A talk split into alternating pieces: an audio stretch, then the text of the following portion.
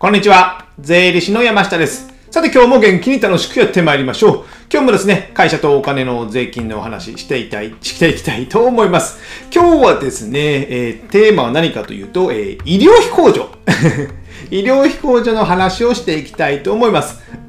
まあ、タイムリーに聞かれてる方はね、こんな夏に医療費控除かいみたいな、ね、話になるかと思うんですけども、この医療費控除っていうのはね、普通ね、まあ、年末とか、まあ、確定申告時期の2月、3月にね、えーテーマになりやすいのかと思うんですけども、この医療費控除ね、計画的にやる。今日ね、計画的にというのはポイントでですね、この医療費控除というのをちょっと解説していきたいと思います。この計画的に、じゃあどういうことかというとですね、ポイントは3つありまして、えっ、とですね、ポイントが計画的にやるのは、1つ目が収入。収入。で、2つ目が支払い。支払い。あと3つ目が治療ですね。治療。この3つを計画的にやることで、医療費控除を、最大限に活用できるというテーマになっております。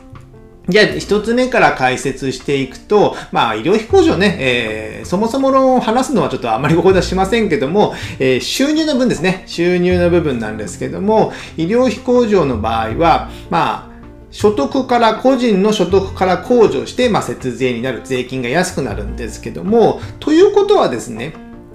あの、例えば医療費も50万円使いました。で、10万円の足切りがあって、差し引き50万から10万円差し引いて、40万円の、まあ、所得控除、まあ、控除が受けれますよ。この40万丸々税金が返ってくるわけではなく、まあ、経費になるみたいなイメージですね。経費になる。収入から差し引かれるんですね。控除がですね、40万円。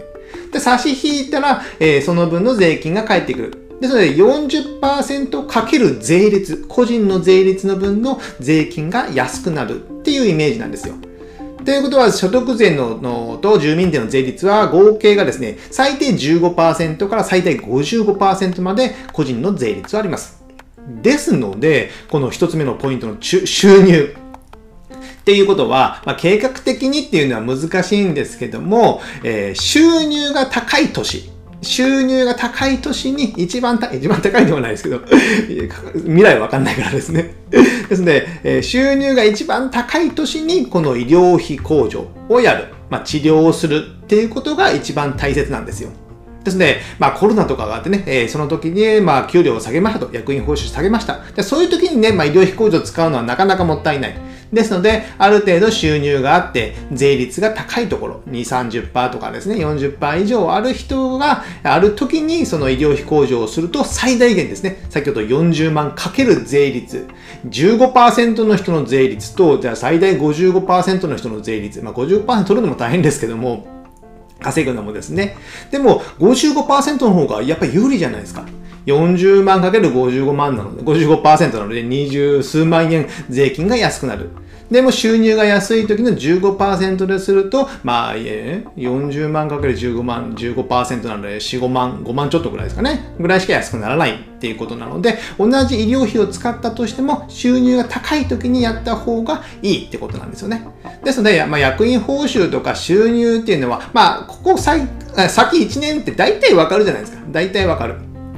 で、会社の決算期がこれぐらいになるから、来年はこれぐらいにしようっていうのを決められてるとは思いますので、であればその収入が高い時期にこの医療費をやるっていうのが一番ポイントってことですね。これは計画的にできるってことです。じゃあ一つ目が収入ですね。で、二つ目、支払いです。支払い。医療費控除そもそも論なんですけども、このね、えーいつ、えー1月、その年の1月から12月までに払ったものが医療費控除の対象になります。医療費控除の対象になる。ですので、えー例えば治療をやっても、治療が12月になんかが終わって、支払いが1月とかになれば、その1月に払った年の医療費控除になるってわけなんですよ。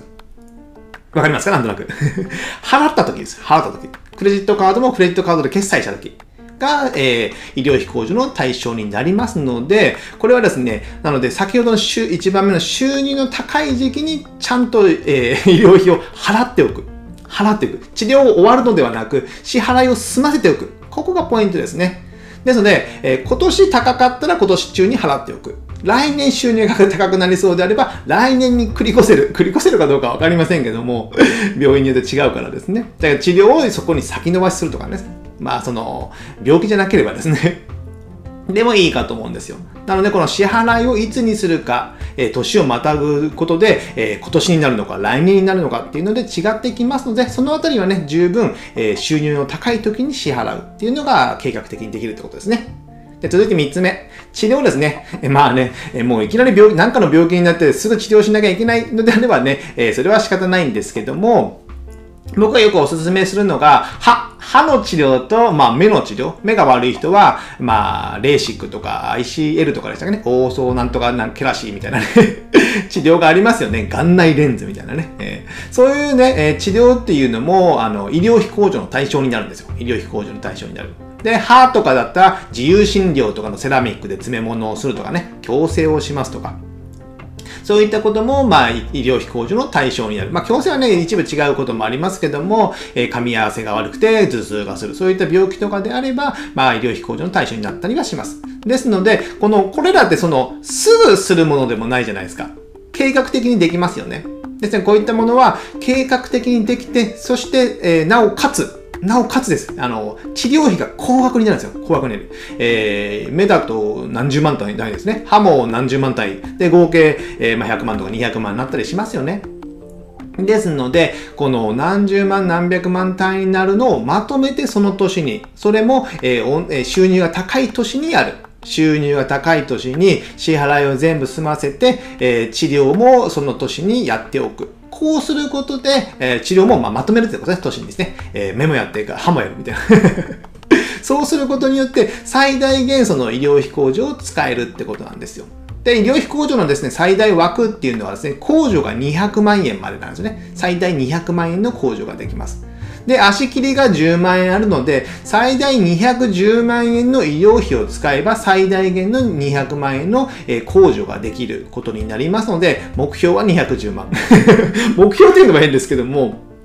僕が言っているの医療費っていうのは、後々、まあ、かかるのであれば今やっとこことかね。で、歯とかは、今やっておか、やっとかないとやっぱ、どんどんね、年取ってたらね、あんまりね、やるのめんどくさくなったり、え、そこ、それを先延ばしすると良いことないじゃないですか。そういったものを治療を言っております。こういうことをですね、え収入と支払いと治療内容、これをね、え、計画的にやることで、医療費控除というのがね、お得に最大限使えるかと思いますので、これをね、あの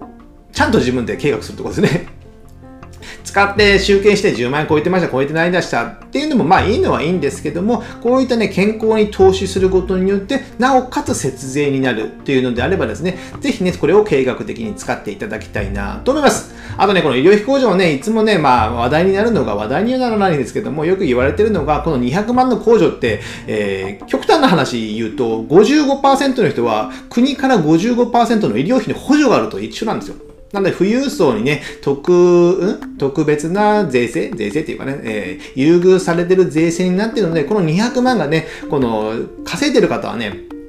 下がってくる恐れがあります。下がってくる恐れ。えー、その、えー、4000万超えてる方は、限度が100万ねとかね、50万ねとかなる可能性も出てきてるんですよ。やっぱね、そういったのは基礎控除が減ってきたりとか、扶養控除が外れたり、あ配偶者控除とかね、えー、ね、所得が高い人はできないとか、そういう部分も、仕切りも出てきておりますので、まあこういったものね、えー、所得が高い方は、ぜひね、歯と目の治療を積極的にやっていただけたらなと思います。今日はですね、医療費控除を計画的にやろうというテーマでお送りしました。じゃあ最後にですね、告知といたしまして、えー、僕のね、えー、無料メルマガが 配信しておりまして、えー、週1回、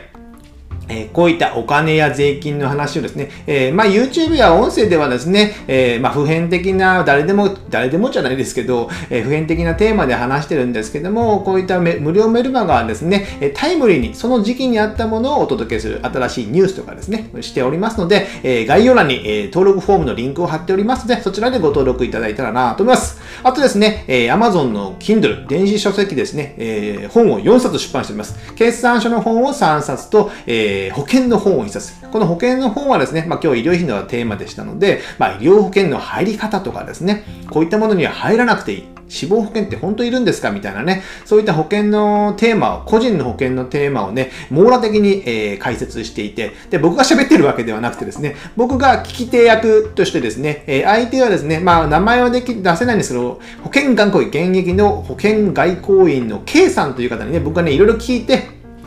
ね、対談形式の本になっておりますので、えー、結構読みやすいと思いますので、ぜひこちらもね、ダウンロードしていただけたらなと思います。じゃあ今日はこれぐらいにしたいと思います。ではまた次回、お会いしましょう。さよなら